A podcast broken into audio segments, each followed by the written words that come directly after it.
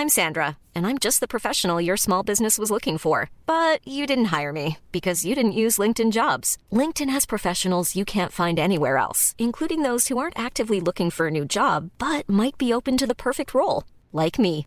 In a given month, over 70% of LinkedIn users don't visit other leading job sites. So if you're not looking on LinkedIn, you'll miss out on great candidates like Sandra. Start hiring professionals like a professional. Post your free job on linkedin.com/people today. A lot can happen in three years, like a chatbot may be your new best friend. But what won't change? Needing health insurance. United Healthcare Tri Term Medical Plans, underwritten by Golden Rule Insurance Company, offer flexible, budget friendly coverage that lasts nearly three years in some states. Learn more at uh1.com. The Square Ball Podcast. Welcome to the show. Do you know which brought to you with? Is it solicitors? It is. I forget the name. The best, Not just any solicitors. yeah, the greatest bunch of solicitors in the land, Levi Solicitors, and they will do you a 10% discount on your legal fees at levisolicitors.co.uk forward slash the square ball. Dan, Michael, and Moscow White, Daniel Chapman here with you for propaganda, where we react to the most recent game. As we always say, this one kind of ebbs and flows across the season. When Leeds United decide to not bother uh, turning up in the second half, it makes this slightly harder, but we plough on regardless because we're your friend. We're here for you. Well, we've not got to the end of it yet. We might just do the first bit and then fade out. If we're all just snoozing on the floor while um, somebody runs rings around the studio for the second half of these, that would be like a podcast representation of Sunday. Uh, into it then. This is the Leeds reaction this half of the show. Uh, we do the Palace reaction and the wider world of propaganda after this. First up then Leeds and the, the average scores we get our TSB Plus members to score the players, the manager, and even what you describe here on the form, uh, Moscow as the dickhead ref out of 10.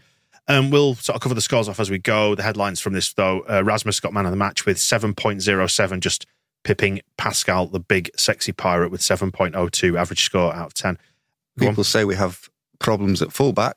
Our two best players, right back and left back, all solved, all sorted. The lowest score was 4.26, which we'll get to in due course. Jesse actually scored worse than the ref, who got 4.63. Uh, we'll It's got to pop, hurt him. we'll pop all that into the supercomputer and then update the Player of the Year tracker as well at the end of this show as well. Tell you who's on course for uh, for Player of the Year based on your scores. Right, um, what's the general vibe with this one then? Bad. Bad vibes. People are worried. It's not reflected in the attacking momentum graph because if you stop it about a third of the way in there, Yeah, I just thought it was worth putting this on just to just to remind ourselves how that game went. we were we were in charge of it. It was great for a bit, wasn't it? Hmm.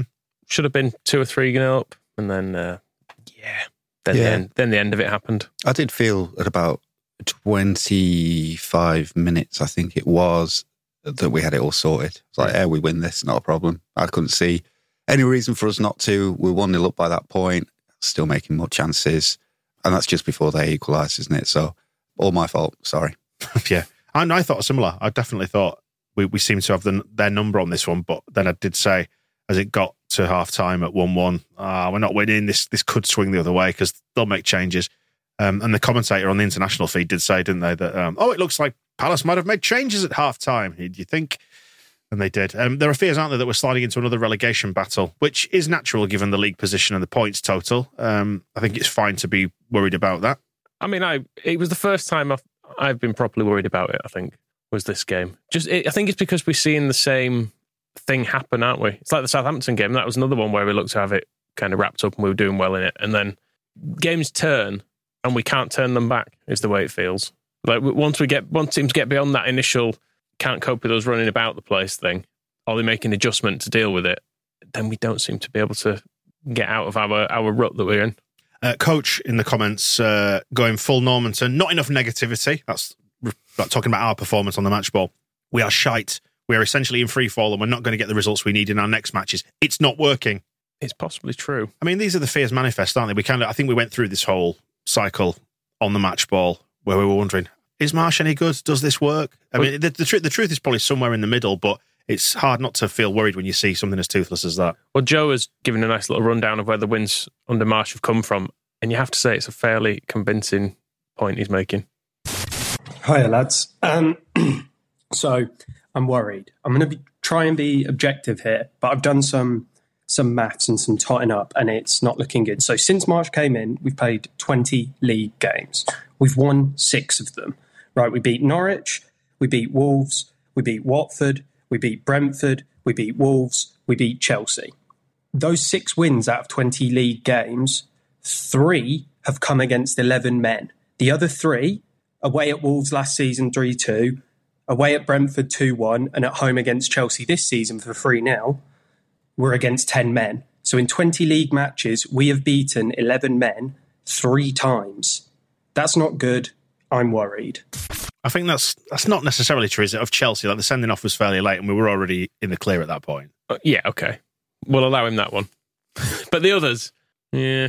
yeah it, I mean, looking back to last season, the Wolves and the Brentford games were the two that you think they potentially did turn on things in uh, refereeing decisions that went in our favour. Not that they were um, unfair decisions, But but, then the Villa game turned against us based on refereeing decisions. it did. It did.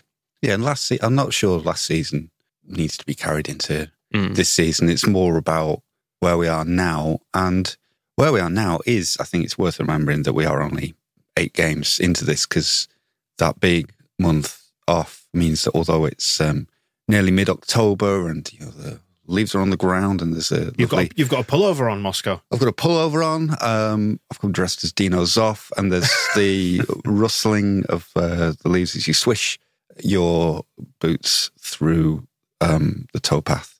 Oh no, that's very nice, but we've only played like everybody will say, "Oh, give it ten games to see where we are." We've not even got close to. Well, we are closer to, to ten than we were on the opening day. It's still all feels quite new as well. So that we haven't won many games, we haven't played many games.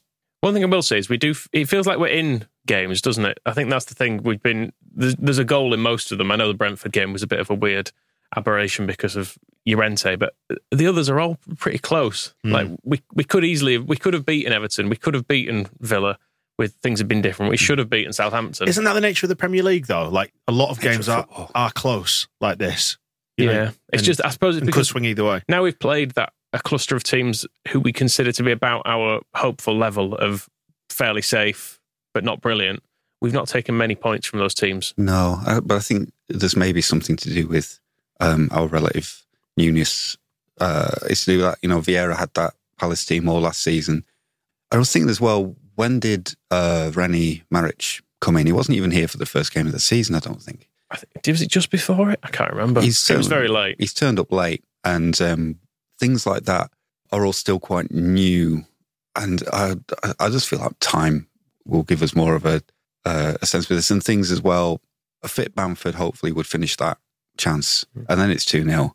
And then I don't think we lose from 2 0. Touch whatever wood is Yeah. available. And not only that, we're a Forest postponement and potential win there away from being around upper mid table here. Mm. And also, I think Villa, we didn't lose um, and we didn't concede. And then here as well, although the the first goal is irritating in two ways, but it's mostly just stupid. And then the winner was actually a good goal from Palace. You can pick mistakes in our back line for that, and but um, Eze does very well to kind of sneak away from Summerville.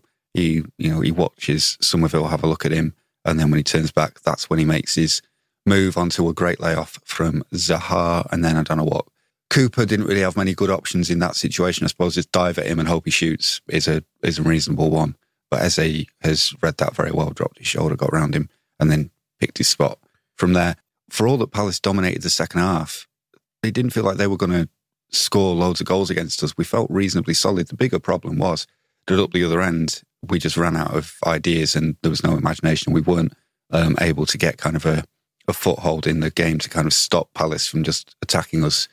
We're not a million miles away from the teams that we are playing, and I do wonder what um, more time gives us. But then I also wonder what they were doing during the month off when we had nothing nothing else to do apart from practice all, all this stuff. As you mentioned with Cooper and Bamford there, I quite enjoyed Benny Lux's comment. He says uh, Leeds were dominant in the early stages and could have gone two up had Bamford converted a gilt edged chance when one on one with the keeper. Then a needless foul from Cooper gifted them a set piece, which we failed to defend. This could have been written in 2019. Sign a fucking striker. Yeah. Well, that's it. I mean, there's a lot of um, talk about Marsh after that game and how long he might have.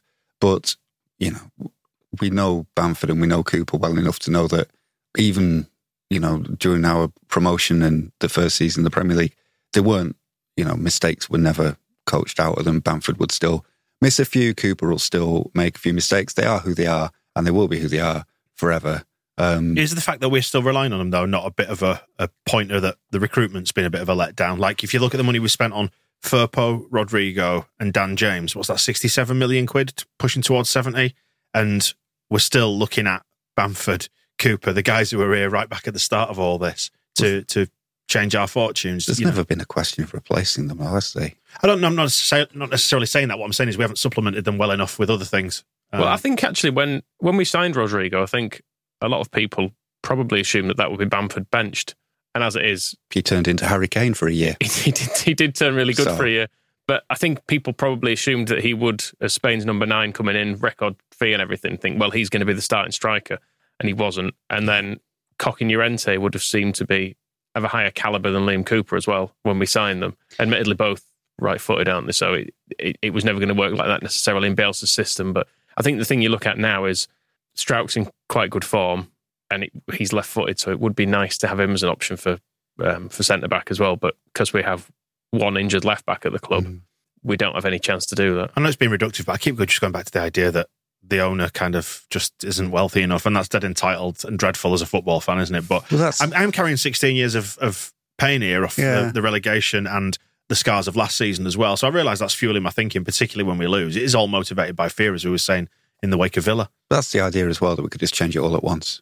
Like we could spend as much money as we want. Are we saying that we replace all eleven players at once and then we're great? It does. It is going to be more iterative than that. So you know, you- the the thing about Struijk being at left back now and saying that we don't have anybody to challenge Cooper, we do actually have Cooper's long term replacement is here and looks amazing. We need a left back, but then if we do sign a left back, is Struijk getting in the team ahead of Cooper right now because Cooper is still the club captain and he's got that seniority and as he but there's that room where if this keeps changing bit by bit, season by season, then maybe in the summer or January a left back comes in and then that change happens. But it's kind of waiting for those things to happen is um is the problem for for us having to watch it. Well- Well, remembering, I was looking this one, Victor Orta's thing from literally 11 days ago when he said that this season's target is to consolidate between 10th and 14th. Next season's is to consolidate between 12th and 9th. And then we establish ourselves among the top 10. And at the moment, we're 14th. So we're at the bottom end of where we need to be consolidating as far as what Victor Orta, exact words, this year, the goal is to establish ourselves between 14th and 10th place. So we're not going to have the perfect players to replace all our promotion players now. Um, I don't know if that would even be possible unless we try to do a big Nottingham Forest thing. It is going to be like this where there are holes that need to be fill, filled. Fun, and as it? we fill them, It's fun. and as we fill them, maybe Yeah. next, maybe that's the thing. Because the left back thing is fucking infuriating. Because if we just signed a really good one, we would be so such a so much a better team. But then we had that with the midfield last season. We're saying if we just signed some midfielders, we'd have a much better team. And then it was interesting that then Aaronson became the answer, and Aaronson would not have been available last summer because he'd only just got to Salzburg. So the way it's trying to wonder whether it's accurate to suggest that Victor Orta has these players, and there is the dream left back will be available next summer that will play for be the next Dorigo for Leeds for the next ten years. And so we're not signing one now. We're just going to get through it until that's available. In the same way that it seemed like we didn't sign a midfielder last season, and then Brenden Aaronson is right there waiting for us. Tyler Adams is available from Leipzig because he's got that eye on the the future of well, we can have them then, but it just means it's going to be difficult now. And I mean, that's all well and good, but we're not here for reasoned opinions and um, you know calm reflection. What we're here is to polarize everybody, get everybody angry on the internet, and do some bloodletting. So let's hear from Billy B. Fucking hell. I'm just tired of being bored. It's boring football. We've got no idea going forward. If the pressing doesn't work, and it's never going to work for 90 minutes, you can't keep that up for 90 minutes. We did it for 20 minutes against Palace, but when it stops working in a game, we've got nothing. We've got no attacking idea. Other teams can just block us out and then score easy, cheap goals against us, and we always make it look so hard. It is just boring. I'm sorry, but if Jesse Marsh loves this team, it's like me saying I love me fucking grandma's curtains. Fucking hell. Twat. It's a bit harsh. Um, Jesse, by the way, in his tactics, uh, scored three out of ten according to bang on the nose 3 Mm. according to our TSB Plus members. Uh, the lowest scoring of anybody who participated in this game. There are a few criticisms of him. Jason Case says it's basically kick and rush. It's no more sophisticated than Jack Charlton's put him under pressure style of the 1980s. Maxwell Bygraves as well, just an energetic Burnley. Is that a bit harsh?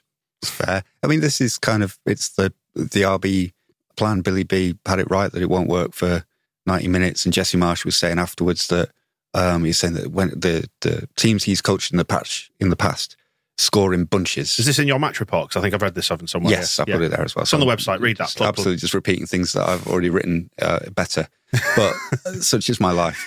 Um, So we'll, we'll blather them out here on video. but it's um the whole RB style of football all comes out of optimization and about how you take a team of players who are not very good and get efficient results with them and you're not going to and so the the idea is you're not going to be able to take a team that isn't very good and have them dominate a game for 90 minutes that's not going to be possible They, so had, what do, they had Erling Haaland. ignore Erling Haaland. Talk about this is before they even got to Erling Haaland. So how what's your approach? But you can reasonably expect to dominate for 10 minutes or 15 minutes. And the idea is that in that time, you create enough chances and you score enough goals that you've then got the lead and you don't have to worry about the other 80, 75 minutes. That's the optimization and the efficiency and the use of resources that Red Bull's football is kind of all directed towards. And that's why, you know, Jesse Marsh has only coached Red Bull teams apart from if he, he had the, um, he doesn't even count his time uh, before he joined um, New York because he, he said he was trying to be Bob Bradley and it didn't work. So After which point he was trying to be Ralf Rangnick. yeah, basically, and that did work. And so, you know, he was beating Patrick Vieira's team 7 0 in, in He's- New York. Be yourself, Jesse. But it's about, but that's when he's talking about scoring in bunches, is that when we start a game as well as we did against Crystal Palace, and we, we have um, what we had on the momentum graph that you put here, where it says us orders completely attacking for the first 20, 25 minutes. You get the one from Brenden Aaronson, then there's the uh, the two times the goalkeeper gave us uh, opportunities, and then the Bamford chance. And we're 4 And- 0 up. well, exactly. And in the the RB fucking perfect master plan world, we score four goals in that situation, and then we don't have to worry about the fact that we're not very good over ninety minutes because we've blown a team away in the a real narrow amount of time, and also a full nil lead means you can play better for the rest of the time because you don't need to worry about it. So it is. He was very clear about this that we need to score more goals and we need to take more advantage when we are on top. And other people would say that scoring one goal when we're on top, the goal that we got, which was a brilliant goal, Brenden Aaronson dancing beautifully through everybody and um, unlucky to hit the post, but still, a, even that was a good effort. I was waiting for him to sky it into the stand. I was like, fucking hell, he's actually very nearly scored himself. 1 0 is taking advantage, but in this uh, realm and the football that we play and the players that we've got, there's the feeling comes from the the RB optimization football. It's like, no, you need two, you need three, you need four. And I don't know how likely that is. Um, We don't need people who can actually put it in the net, though. That would that would help. well, Bamford, if you, I mean, that second one, it was, Well, let's get onto these because we've got people who've sent stuff in on them. Because Rodrigo was the lowest scorer in the team at 4.26. Bamford didn't beat him by much, 4.75. So is that where the problem lies? Is it up front? Um, here's Mick. Have to say, I think that defeat is on Jesse. You know, anyone could see that Roca wasn't doing anything in that match. He lasted till 80 minutes. Anyone could see that Bamford was flagging. He's had so long out. I'm just very frustrated because I think it was Kristensen's best game for us. I think he was excellent against that miserable, miserable Zaha. Um, I thought Koch was brilliant for us, but just and it's not even I wouldn't even blame the midfield and an, an attack. We know Rodrigo can't play in that position. We've had two and a half years of this. Like it's just frustrating, and if we can't make those decisions in game to change it when it's not working, then we're going to be in for a long season of struggle. I think that's what I was getting at. You know, when I was talking about um, Kinnear saying that signings at this level for us at those prices have to work. We have to kind of stick with things come hell or high water. Like, Like, don't have to stick with Rodrigo at 10. but but he, they insist because he's in the senior group, isn't he? He's in the leadership group now, so they're going to try and shoehorn him into this side wherever they can. I, I just hate him playing there. My I thought, you would say you hate him there. well, it- but do you know what? You do develop that. The more you see it, the more you like you get frustrated with him. But I don't think he can do it. So stop, just stop playing him there. It's so frustrating. Like I, I was, I'm at the point where I would have quite happily seen Summerville or Gnonto or someone else just playing in that attacking three behind, so we didn't have to mess with it and leave Aaronson in the middle and just see what happens. Because I've seen Rodrigo there so many times, and it's always bad. He doesn't seem to have the legs to do it.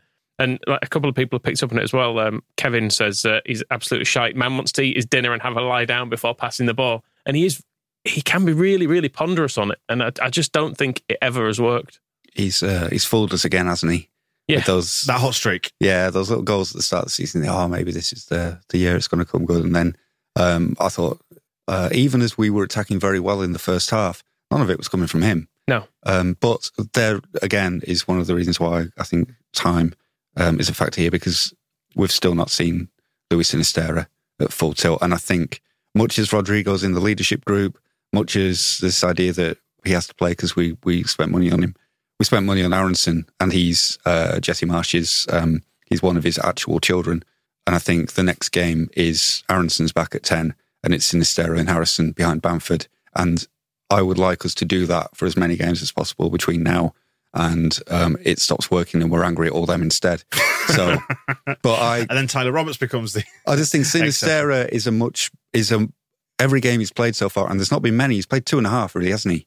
Or if if he's even managed that much, I miss him. he makes an impact. Yeah. Every Everton, we needed a goal, and he just cracked one in from distance. The Barnsley game, his debut in the League Cup, we were, we it was going all right that match, but we you were wondering when we were going to assert our dominance against um, League One Barnsley, and bang, he scores from distance, great goal, and then Brentford. How are we going to get give ourselves a hope in this match? Sinisterra produces an individual goal from nothing, and he was looking good. But you look at Eze, Uh, don't you look at Eze for Palace. He's picked it up and he's made something happen, and we need more players who can make stuff happen rather than just ponderous. Uh, the, one thing I will is the right word. the Eze goal uh, in the way we play, you do wonder though if that even happens because we're so narrow that the when we're attacking, it's so compacted sometimes in the middle in the middle of the pitch. It's very hard to even get a shot off from the edge of the box sometimes because there's no mm. one wide to actually spread the defense out. It was the it was the problem we had with him with Marsh's tactics last year, wasn't it? And it seems to make more sense with the current crop of players than it did last season when we had Rafinha, who was used to really hugging the touchline and was brilliant out there.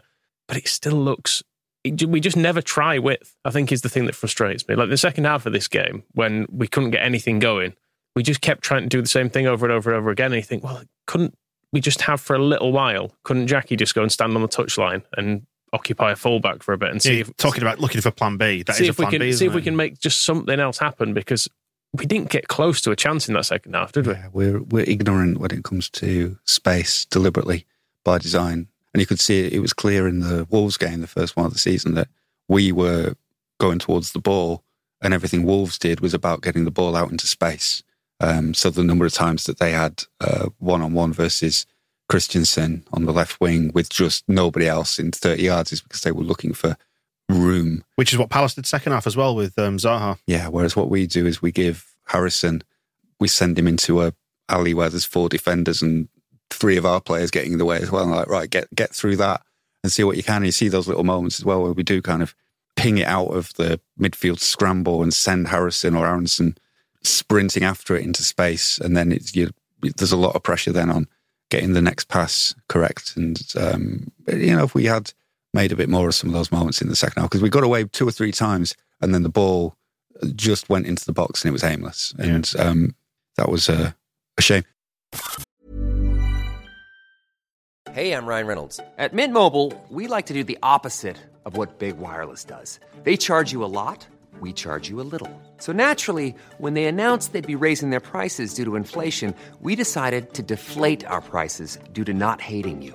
That's right. We're cutting the price of Mint Unlimited from $30 a month to just $15 a month. Give it a try at mintmobile.com slash switch. $45 upfront for three months plus taxes and fees. Promo rate for new customers for limited time. Unlimited more than 40 gigabytes per month. Slows. Full terms at mintmobile.com. Quality sleep is essential. That's why the Sleep Number Smart Bed is designed for your ever evolving sleep needs. Need a bed that's firmer or softer on either side? Helps you sleep at a comfortable temperature? Sleep Number Smart Beds let you individualize your comfort so you sleep better together. JD Power ranks Sleep Number number 1 in customer satisfaction with mattresses purchased in-store. And now, save 50% on the Sleep Number limited edition Smart Bed for a limited time. For JD Power 2023 award information, visit jdpower.com/awards. Only at a Sleep Number store or sleepnumber.com. Life is full of what ifs. Some awesome, like what if AI could fold your laundry? And some, well, less awesome. Like what if you have unexpected medical costs? United Healthcare can help get you covered with Health Protector Guard fixed indemnity insurance plans. They supplement your primary plan to help you manage out of pocket costs. No deductibles, no enrollment periods, and especially no more what ifs. Visit uh1.com to find the Health Protector Guard plan for you.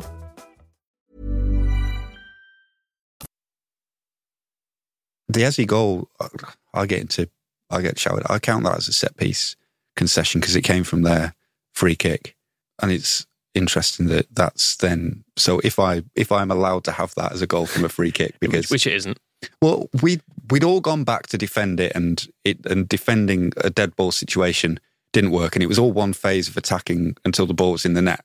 But it didn't come from a counter attack, and it didn't come from open play. And neither did their first goal. And Aston Villa didn't score us. Their first goal, like by the way, well. just worth saying that they. Um, I, I apologise to the person who pointed this out, but tweeted at us and said it was actually taken about ten or fifteen yards further forward than the foul occurred. The So- sc- screen grabbed it. You could see the lines on the pitch. It was like bloody hell. Didn't even notice that. bent ref Yeah. as well didn't help us. But um, there are some signs of promise there as well, in the fact that I was saying before, but we didn't feel like we were massively open um, defensively against Palace. Um, they were attacking us more, but we weren't giving up big chances, and it is then two set piece goals. Mhm. 2 Let's, let's say from let's say from John then. Watching that from Melbourne, middle of the night, how do I go to sleep after that? Honestly, we have no finishing. First half was decent. We, Bamford, of course, missed an opportunity to be put us 2 0 up. I, I, Rodrigo, back to the old Rodrigo. Bamford, back to the championship Bamford. Jesse Maskin seriously concerns me. I seriously am starting to think I've tried to believe in him, he's way out of his depth. And the bloody time wasting. God, this game is frustrating.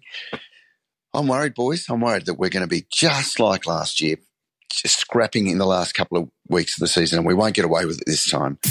Oh, oh well. I, I didn't think the time wasting was that bad. I know they did it towards the end. The the thing is, But if everyone does. I was going to say, if you're holding a one goal lead, I can sort of accept the time wasting. It's when a team does it in the first minute that I, it really pisses me off. And they did it with the ball in play as well. Yeah, yeah, they were So- taking a throw in, keep it in a corner. Yeah, it wasn't. It wasn't as uh, outrageous. that's allowed, of- is that, isn't it? Um, Yeah. There was a little bit. There was one where um, they chucked the ball completely in the wrong direction for throwing, and Luke Ayling was spinning around, going like, "Well, why have they thrown it all the way down there when it should be taken over there?" A bit of a click maneuver, that, isn't it? yeah, exactly. So they, they weren't the worst for it. And then I think on um, the other thing to remember with finishing is like, I don't know if Bamford has gone back to Championship Bamford, and I don't know if we can necessarily make that judgment after one start, um, after a year away. I think you know, give him a chance to get back to himself.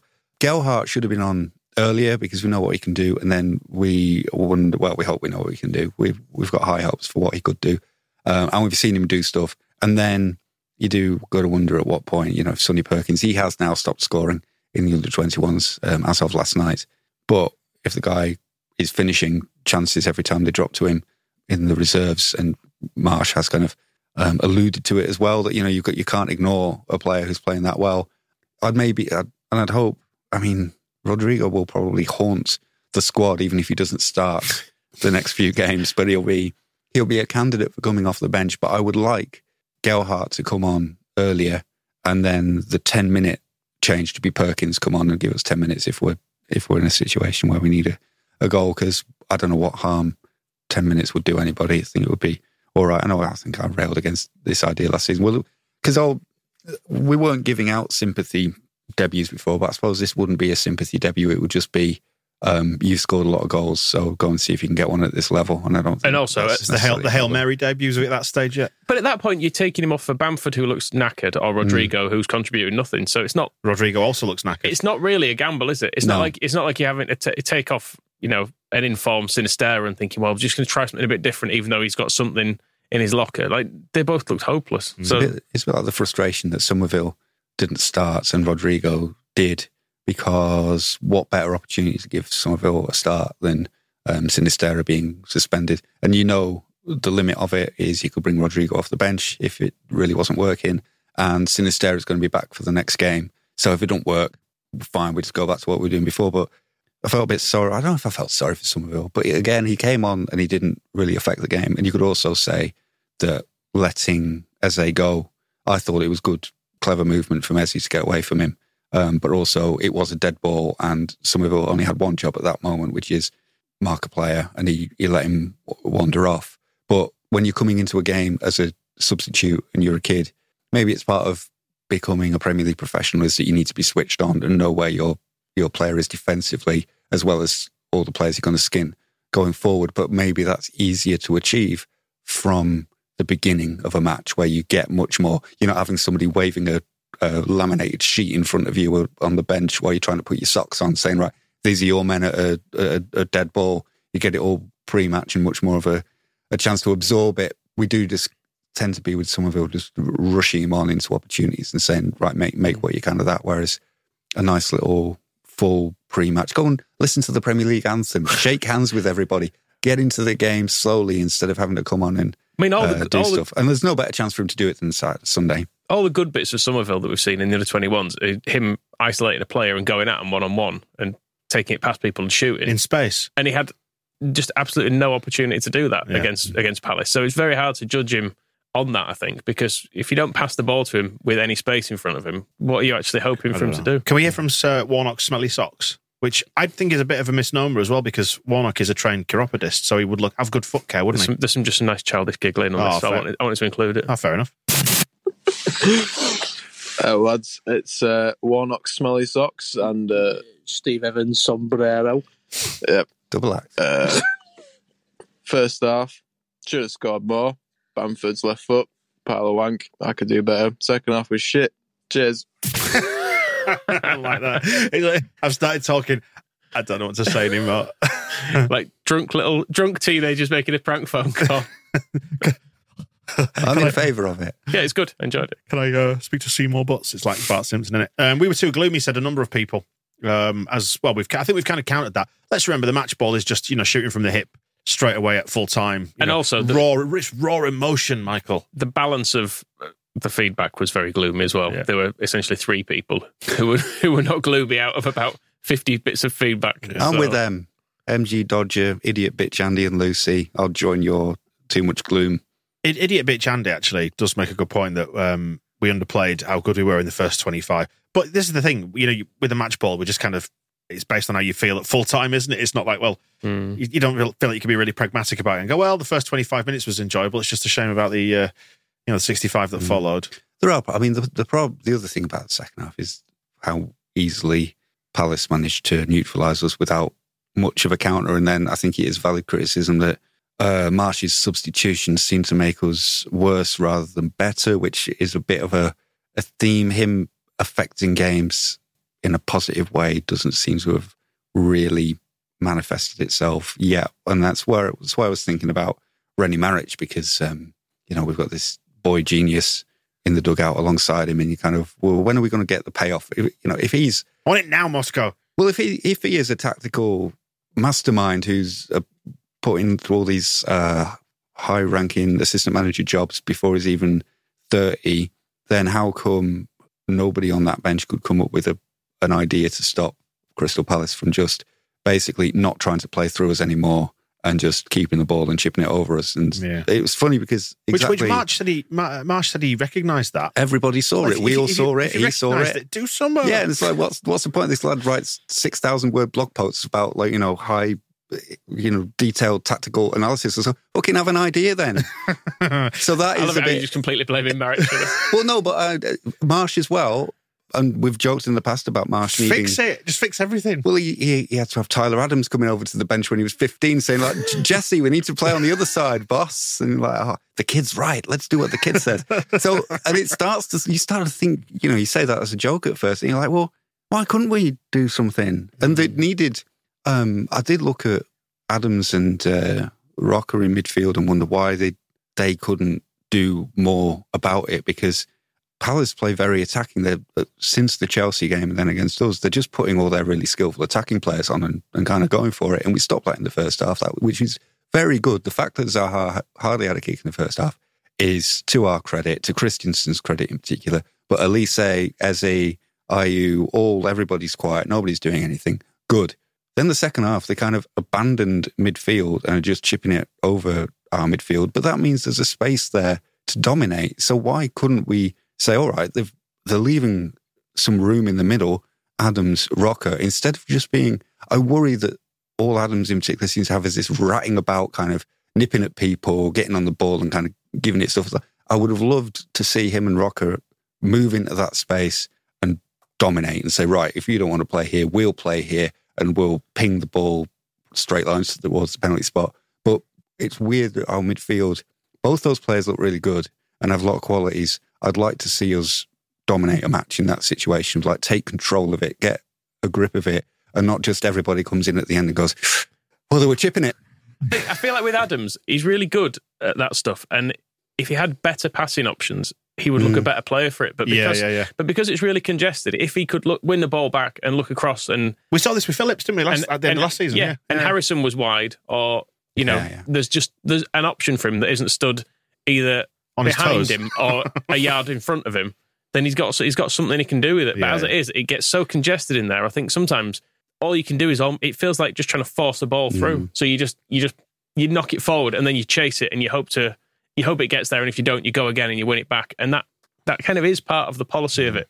But it. Just just on- looks really messy sometimes. On the pessimism side of things, Lucy has chucked some numbers at us. Damn you with your evidence and your numbers. Uh, Lucy said, didn't feel too bad until I watched the match ball. Sorry. Uh, first season back in the Premier League, we had 10 points after eight games. This season, we've got nine after eight games. Last season, we only had six. Relax, it will all be fine. And then we've got a series of emojis there at the end of the post. I, I trust in those emojis. Yeah. It's a good selection. There's the, there's the winky, sticky tongue out emoji. Some, Yeah. Is that praying? Some praying and some cross prayers fingers. and cross fingers, which No. is they're not the most reassuring emojis. I was going to say, but you, you've when under, I mean, you've undermined your own statistical point there, Lucy. So when you combine them with the the winky tongue, then it all comes together as just something uh, quite believable. But Lucy's right, and um, winky tongue. I think the a lot of it is um, the worry of what's to come, isn't it? Everyone's oh god, we're going to lose to Arsenal. If we lose to Arsenal, then we'll we'll definitely lose to Leicester, and then if we lose to Leicester, then Fulham will beat us. But you know, future us can worry about that. 30 Um, games to go, Moscow. Can't wait. Exactly, thirty games. The March to fourteenth is uh, is what we're on, and as well, you know, what what do you, what do you expect? Yeah. Like, Hey, I don't think. I, do you know what? I don't think it's that anybody expected it to necessarily be that much better. I think it's just the reality is shit. But I mean, I had, I had this conversation last night with somebody on WhatsApp, just saying, do you know, what? I'm I'm kind of tired of feeling like anxious about Leeds. I spent all season last season doing it, tying myself up in emotional knots, worrying about going down, and it's it's heading that way this season already. And I kind of had a word with myself after the game and thought, uh, this can't continue. This is not healthy. I know this is kind of this is my escapism from real life, and you want it to be fun, and that's why we all get resentful and upset about it. But there's no point in twisting yourself up in, in knots at this stage. It's only October. It's Yeah, only exactly. October. It's probably it's probably going to be fine. we we scored a great goal. He said, famous last words. It was a really good goal from, I think Brendan did beautifully, and we could have scored some more. And, you know, this is kind of what Marsh's football is like, and it's kind of what the, the squad that we've got is going to be doing. Even, and the, the difference is, I think, what I'm trying to get across is even if we were 10th right now, we would not be materially further away from relegation. Like the, the gaps are not that big. Hmm. Um, and you still, it only takes a couple of defeats and you'll be back down there, but it takes a couple of wins and you, you're further up. There was never going to be any idea of us being safe from relegation after eight games. I know that you've had your, your numbers on this that prove that we can't go down. So Ninety-six percent chance of staying up. So So statistically, should we're be. probably going to be fine. yeah, exactly. So I'd Mind you, everyone will go if there's one team. Um, I don't think this is the is particularly a moment for us to be frantic and stressed about relegation. That it is said, right. Moscow- It is right to look at the style of football and say it's not the best, but you know, why did we hire Marsh if we didn't want to play like this? And also, it's just, you know, people are going to feel a bit antsy out there. Five games without a win, you're going to be a bit nervous. But, I think that's the. It, but I, I was going to say, I watched Forest Villa last night, and that was shit. because there was that massive break in the middle, it does just feel like a very, very long time. And this is the other thing I was, I was again, conversations I've been having with, with pals, like on, on text and WhatsApp, saying, if you're going to stay up, you win nine or 10 games in the Premier League, as we've said sort of famously, like Brighton did. That's once a month. Yeah. And then when the season gets chopped up by as much by, like, obviously what happened with the mm. Queen passing away and the break there, and then we're going to have the World Cup, it's going to be long stretches between wins. And had we had that Nottingham Forest game, I know it's an assumption to say we would we would have won, but form suggests we, we probably would have beaten them. Then that would leave us on twelve points in eighth. Yeah. and, what I ev- and everyone would be going. You're just saying what I said earlier. now. Yeah, but everyone would be going. That's great, and it is. Anyway, and listen, it's- but but equally, if we don't get that lucky win against Chelsea, well, I suppose the other way is saying if we didn't beat Wolves, and that game could have gone either way. Let's just let's just get back to blaming We, refs. we could be 18th. let's It- get back to blaming refs. Just it goes back to um, we've raised this point earlier, but Aston Villa last season finished 14th above us, and they lost more games than we did. They lost 19 matches. Leicester, that's, in half fact, your, that's half your games, isn't it? That's rubbish. West Ham West Ham finished seventh, and they lost 14 games. So you lose a lot of games Yeah. unless you are Manchester City or uh, Liverpool, as was It's rubbish, isn't it? maybe Arsenal. This is well, it's not rubbish. It's just you've got to remember that Hate it. that's uh, that's where we are. Thirty games to go. We bank another Not bank another affect- hundred like- million pound. Stand there getting shafted by VAR and more refs. Brilliant. I'm having I'm having a great time. Let's blame it on refs. I'm, I'm doing that because I want to move on and play some more clips. So let's say this one from Ghost Shark. What a fucking pile of dog shit that was. It was okay first off. I more than that. Um, I referee Tierney, the fucking, fucking, all that. Fuck off, mate. You're, a, you know you are. Uh, Marsh, that taking Bamford off, massive mistake. Um, just fucking shit. Second half, absolute fucking dog shit. I mean, I disagree with that. I mean, Bamford looked shot, but if Ghost Shark that's right, thinks that's right, I'm prepared to go along with it because he sounds absolutely terrifying. Comes back for a second go as well. oh, really? It's more clip. Ah, Did I mention Danny's a all the rest are now? I don't know what's going on. I'm not a fucking conspiracy fucking theorist. Danny's a that was a he got arrested. Oh, why's that? This fucking shit last week. And on a different note, Will Sahar is a voodoo doll. So there you go. okay. Zaha had a quite ish game, didn't he? Actually, it, Kristensen had a good one. yeah. Yeah. There was a, But there wasn't the old um, twisty face, wasn't there? A lot, was it? not too much. There was one bit where he went down, He was very frustrated with his teammates on occasions. I know, it's for not being as good as him. and there was one bit where he went down under a challenge from Gelhardt, where he was actually running into the box and should have gone down, but he, I think Gelhardt like touched his shoulder and force of habit sent him sent him clattering to the ground. to uh, to Ghost Sharks wider point and Dremmett mentioning as well about if Adams had been injured, whether it would have been a red for Doucouré. It's um, it does need mentioning in the context of the game before that of the two players, Luis Sinisterra and his sins against Aston Villa, and then Doucouré's sins on Sunday. Which one of those players should have been shown a red card and miss a game? Based on the two, well, if you look at the two yellow cards that Sinisterra got, Mhm. and then the, the two that Doucouré should have got, should have got. Which one of those Yeah. players needed sending off and needed a ban? And even, you know, Doucouré might have been, I suppose they're borderline yellows and hard oranges and all the other things that, like, whatever else you get from a greengrocer. There's a few, like, sour lemons and all that kind of stuff.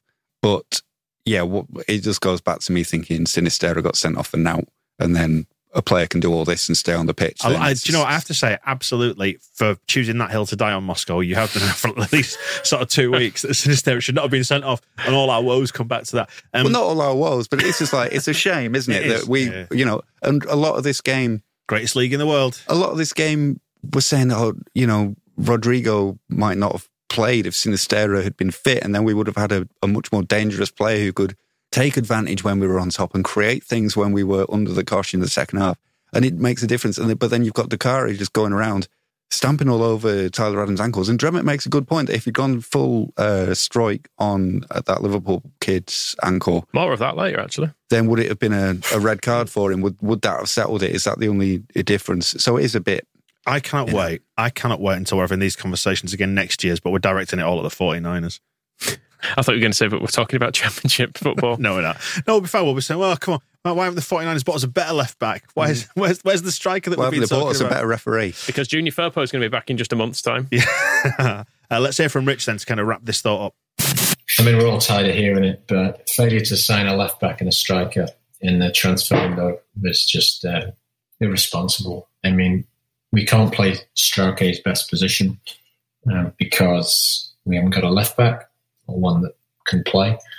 And we have, don't have an alternative to Bamford, who's given us two goals and two assists and less than 20 minutes a game on average over the last two seasons. Um, so it starts there. I do think Jesse got it all wrong. Second half substitutions, all wrong. And if you're going to give Joffrey and Cree an opportunity, the so-called pathway, then give them an opportunity. Get them on from the start. Give them a run of five games, not seven minutes at the end of the game, for fuck's sake. I liked how Rich kind of said that with a familiarity, like, yeah, Joffrey and Cream are mates. You know? the, the lads who I hang out with. Yeah, it's, it's true. It all, it all ultimately comes back to just shortcomings, doesn't it? And and we wish it was all that bit better. Yeah, better players would make it all much better. It'd be a lot easier if we had just like loads of really good ones. Yeah. I think the Joffrey point is um, is probably the, the thing I agree with most in that is that because I've always been ambivalent about whether we need to sign another striker because we have Gelhardt, Joseph, Perkins. Now we've got Gnonto as well. Even Max Dean as a 17 year old looks, I think it must be 18 now, but he looks pretty good. So there's enough kind of coming through, and you don't want to end up with none of them coming through because All right, Angus. we, well, yeah. Well, don't throw. I mean, do we want? Why throw that at me every single time? It's not actually a bad thing to say. I would like. I would like our youth. I mean, well done. I would like our youth players to have long, successful careers at Leeds United. What's your problem with that? Well, let me tell I you, want someone expensive. uh, Le- Leeds Arsenal on Sunday. Tin is our uh, our VAR. So let's uh, see if he can redeem himself when it comes down to it. Hopefully, he'll have Ghost Shark in his uh, headphones. Give it. Get a fucking red card or I'll kill you. Uh, right. But to finish that off, but those players need to actually play at some point. Like it's all very well leaving the pathway open for them and not signing players to block the way, but then seven minutes for Joffrey was not enough. And whether he needs to start ahead of Bamford while he's getting fit or just be the first replacement for him, bring him on with half an hour to actually do something. But um, and even in the seven minutes that he came on, his uh, little chance at the end where he, he scooped it up for himself and was ready to volley it into the top corner Would have been amazing. Alfie it? Haaland style was, um, yeah, he uh, he's the only player for about forty minutes who actually had an idea like that, and that's worth having him on the pitch more to try and do those things. And Cody Gakpo is a Leeds hating scumbag, so he can stay in Eindhoven, as far as I'm concerned. I never, unless, want, never wanted him anyway. unless he does sign, in which case, uh, then you know, fuck Gelhardt, frankly. Let's do um, the player He of can the sign for Norwich. player of the year tracker. Uh, there's been oh, there's been some an exciting development in this, lads. We've had uh, two of the top three change places, so we're, we're feeding all the um, the ratings that we get across the season into the supercomputer. Tyler Adams drops from two to three in the top three here. Let himself down. Seven point zero four is average now.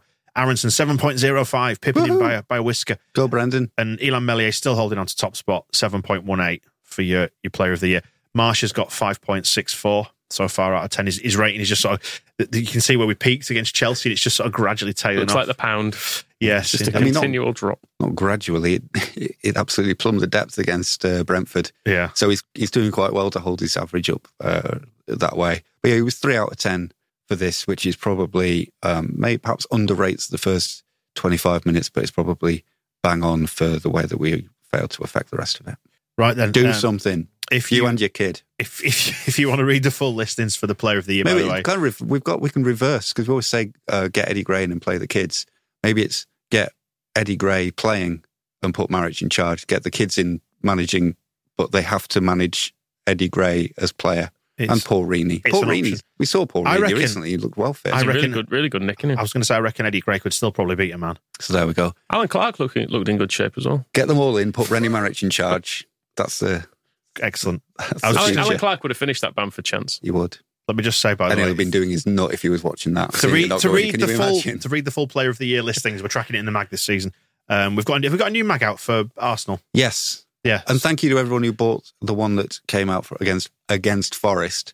Um, but we sold loads of those um, when we did finally get a match. And yeah, the the new issue is going to be great. Rob Conlon's written loads and loads and loads about wrestling, right. in lieu but it's really really good. And I mentioned uh, Alfie Haaland uh, then, but there's a lot about uh, 1997, 98 season, and against Blackburn, he scored that goal that Joffrey attempted, Oh, where right, he, okay. he the flick and the turn. flicked it up and uh, and turned and volleyed it in the top corner. The fourth of four against Blackburn Rovers, and then do you know what Gary Kelly did to celebrate with him? Uh, he either kissed him Did or he jump over the top of him? Was No. it that one? crawled on the floor. Was, No. it, was it the pylon? He stood behind him for a while with his hands in the air, being ignored, and then because he was being ignored, he kicked him up the back of the calf, and he was still ignored because Alfie don't care. But um, eventually, Alfie Allen did turn around. and was like, "You just kick me." He's like, "Yes." Sat on his mountain of money now, Alfie Haaland. Mm-hmm. Mountain of money. Money ties your children. That's the lesson we've learned from that, isn't it, Michael? You're uh, working on the boys. Hopeless. I'll be subsidising them. Uh, yeah, the mag will be out um, against Arsenal. It'll be on sale down the east side of Elland Road if you are in town, by the way. Um, and we, we take cards as well, don't we? Which is exciting. So if you don't want to pay with cash, we can take cards and um, you can buy it at the squareball.net as well. So look out for that. if somebody started selling a rival fanzine down the west side, East side. we'd have we'd have a right old uh, coastal rivalry going. like the old left side, right side chants from the 1980s. Right, we'll wrap it up there. We'll see you in a bit. The Square Ball Podcast. Planning for your next trip? Elevate your travel style with Quince. Quince has all the jet setting essentials you'll want for your next getaway, like European linen, premium luggage options, buttery soft Italian leather bags, and so much more. And is all priced at 50 to 80% less than similar brands. Plus, Quince only works with factories that use safe and ethical manufacturing practices. Pack your bags with high-quality essentials you'll be wearing for vacations to come with Quince. Go to quince.com slash pack for free shipping and 365-day returns.